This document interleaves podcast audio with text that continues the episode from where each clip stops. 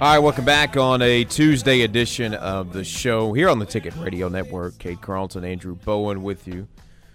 We are halfway home on a Tuesday, which means it's time to go to the Ritter Communications hotline and check in with our friend Curtis Wilkerson, who I guess is in between trips uh, from Buffalo to, to San Francisco. Curtis, how are you this afternoon? Hey, guys, I'm doing good. I actually just literally just landed in San Francisco and picked up my bag, so I have arrived uh, for the for the Sweet 16 here, and, and certainly looking forward to it. Well, awesome. We uh, per- perfect timing. So that's uh, right. I'm sure it'll be a uh, a fun week in uh, San Francisco, and we'll we'll, we'll kind of get to that region because you know obviously the West going all chalk and it being probably the toughest region I do think is interesting. But uh, just want to kind of get your overall thoughts uh, and just kind of your overall experience from being in Buffalo for uh, for the first and second rounds as Arkansas was uh, able to get two wins there. Yeah, I mean it was it was awesome. It's kind of the epitome of March Madness at the KeyBank Center in Buffalo uh, you know, I was in there. I went early. I wanted to watch all the games, you know, on Thursday on opening day, and man, there was an upset vibe in that building. You know, Iowa got taken down by Richmond. That was a twelve five. You had New Mexico State over UConn. That was a twelve five. So those happened back to back. And then Arkansas goes out there against Vermont. You're thinking, man, I, I don't like the vibes in this building right now. but uh, it was, uh, listen, that was a good game. Vermont's a, a good team. They're a tough matchup. Um, you know, they challenged Arkansas with their bigs, their ability to, to step out and, and stretch the floor. Ryan Davis knocked down four threes, uh, and he was kind of on a heater there. But hey, you know, to Arkansas's credit, they got it under control, uh, built a little bit of cushion late, and, and were able to hold on down the stretch and, and survive and advance. I mean, that's what it's all about. And then you move on to this New Mexico State game. You know, Teddy Allen, New Mexico State drops 37 on UConn and Arkansas really put the clamps on him, held him to 12 points. Au'Diese Toney was just unbelievable yeah. uh, defensively, making him work. And they they held New Mexico State to under 50 points on the game. They only scored 53 themselves. So you know, it's it's kind of been um, your run of the mill Arkansas experience. I mean, they they absolutely locked down on the defensive end of the floor. The offense isn't always aesthetically pleasing, uh, so you know maybe maybe you could qualify these as ugly wins, but it doesn't matter in March because it's win or go home, and, and the Hogs are not only one of the last 16 teams standing in the country, uh, they're the only SEC team left standing. Yeah, you know, it's interesting because on, I mean, on paper, you're, you're going to the Sweet 16, no worries, but it, has been kind of uh, interesting to watch. And listen, I think Arkansas has played really well defensively in, in both games, especially the New Mexico State game. But at times, you know, kind of struggled to effectively score offensively. So, what did you kind of make of some of the offensive struggles in those games last week? Yeah, you know, they were okay against Vermont um, offensively. You know, Stanley Umude had a big game, which was good to see. You know, in his first uh, NCAA tournament experience, went for 21 and 9. Yeah. Uh, and, and, and yeah, I mean, it was. Listen, there's no, there's no way to sugarcoat it. That New Mexico State game offensively was uh, uh, that, that was something. that was something. I don't even know what word to say for that, but you know, they they got enough done to figure it out. But I, I really think it it just goes back to the guys who've carried you there all season, and you, you think about J.D. Notae and Jaylin Williams, and look, Jaylin Williams had two double doubles uh, over the weekend, but he wasn't vintage Jaylin Williams. You know, he he left some points on the board. Uh, you know, shots that he would normally make, some, some buckets around the rim just just some uncharacteristic uncharacteristic misses in there.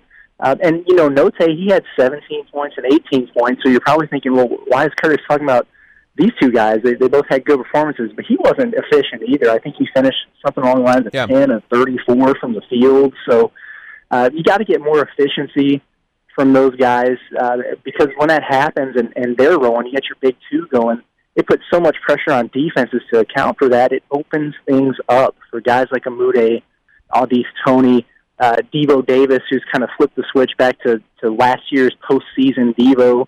Uh, so yeah, I mean, I, I think Arkansas is fine, uh, but they got to get more from their big two, and, and it's going to have a trickle down effect if they're able to do that. You know, you talk about the the uh, I guess poor field goal shooting from uh, not only their big two but everyone. But I did find it uh, really interesting on Saturday to see that you know, even when their field goal shooting wasn't good, they were able to go to the line. They went 22 of 25 from the free throw line, and obviously that number was a huge difference uh, in the New Mexico State game. Yeah, that's a great point. Actually, I'm, I'm glad you brought that up. And that's, that's something Arkansas has done at times this year. You think back uh, to one of their biggest wins of the season at home against Tennessee. It, it kind of had a feel like that. You know, that that game against Tennessee was 58 to 48.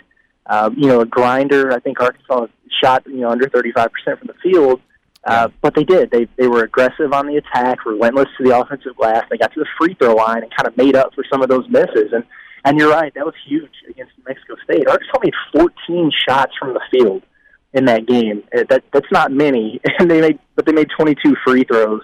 Uh, and if you're able to do that, you know it can kind of you know mask or or maybe you know lessen the impact of, of when shots aren't falling. Uh, and because it was it was wild. I mean, just some point blank layups that were missed around the rim. You know, sometimes Arkansas shoots poorly from the field because they're selling for a lot of threes. They really didn't do that in that New Mexico State game. They were just missing some bunnies around the rim. Uh, but hey, you know they they were aggressive, and I thought I thought Notae did a good job of trying to get downhill. Uh, and he got to the line some, but he also got called for four charges. I've never seen that from yeah. one guy in a game, uh, and wound up fouling out. So it's definitely something you know he's got to keep an eye on moving forward. He battles foul trouble anyway because he's aggressive defensively. Uh, you certainly can't be racking up four charge calls against yourself on the other end. Talking with Curtis Wilkerson over at hawgsports.com. Just a, a couple more things uh, here. Uh, I, I just want to kind of get your overall thoughts on on this West bracket and how it's uh, shaken out. You know, obviously, I know you're paying more attention to Arkansas than anyone, but we knew kind of going into this tournament that hey, this is this is the toughest bracket with your top four seeds, and all top four seeds advance to this weekend in San Francisco in what undoubtedly will be a really compelling uh, regional this weekend. Yeah, I mean, all eyes have to be on the West. It's it's incredible. You know, uh, Gonzaga, and they've had their share of struggles really in the first two games. Yeah. But I mean, they're the top overall seed for a reason. Those guys are loaded. Drew Timme, Chet Holmgren. Uh, there's no argument. That's the best front court in the country. You know, and, and that's just a team that. I mean, they've been a juggernaut, but they're still trying to get that first title, and uh, you know they got as good a shot as, as anybody at this point. So, uh, you know, to have them in that bracket is, is enough. But you know, you look down and what what Texas Tech has been able to do with Mark Adams in his first year on the defensive end of the floor. And we talk about Arkansas's defense. Texas Tech is just as good, maybe even a little better on the defensive end. Those guys are just stifling. Uh, you got a good list of transfers there, and then obviously the Duke factor. Anytime you have Duke in a bracket, you know that that's going to draw attention to it. But you, you add in the story with you know, at any point here, it could be Coach K's last game. Yeah. So there, you know, there's a lot of pressure on them to to perform and kind of extend his career as far as they can. There's also a lot of pressure on the opponent. So it, it's going to be really fascinating to see how it all plays out. But yeah, I mean, the, the top four seeds getting through there. If all four regions would have had the top four seeds go through, the West still would have been the toughest. I mean, it's, it's just incredible at the top. Well, Arkansas gets to uh, battle the uh, top on Thursday night as they take on the uh, top seed Gonzaga. I just kind of want to get your thoughts on this matchup. Obviously, you already mentioned Chet Holmgren and, and Drew Timme, uh, two guys that have been really good inside. But what do you like? What do you dislike about this matchup for Arkansas?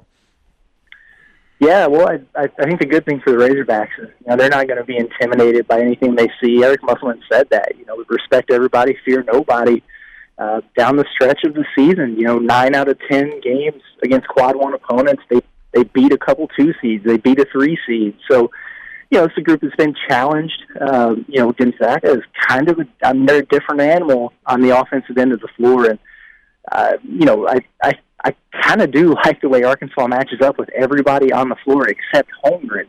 Uh, but he's a unicorn. Nobody matches up with that. A, yeah. seven footer who can, you know, block shots and, and run in transition and stretch the floor and knock down threes. There aren't many of those running around. Aside from that, though, I do I do like how Arkansas matches up on the defensive end. They're so physical, uh, switchable. That's something that the Zags has struggled with. So I, I think Arkansas could be in a good spot there. Really, the question is, are they going to be able to score enough to keep up? And um, you know, we've seen this Razorback team. They they get on heaters. You know, they can put a run on you. Even in the New Mexico State game, they they struggled. I think they had nine points, twelve minutes into the game, and then they they go on a seventeen to two run.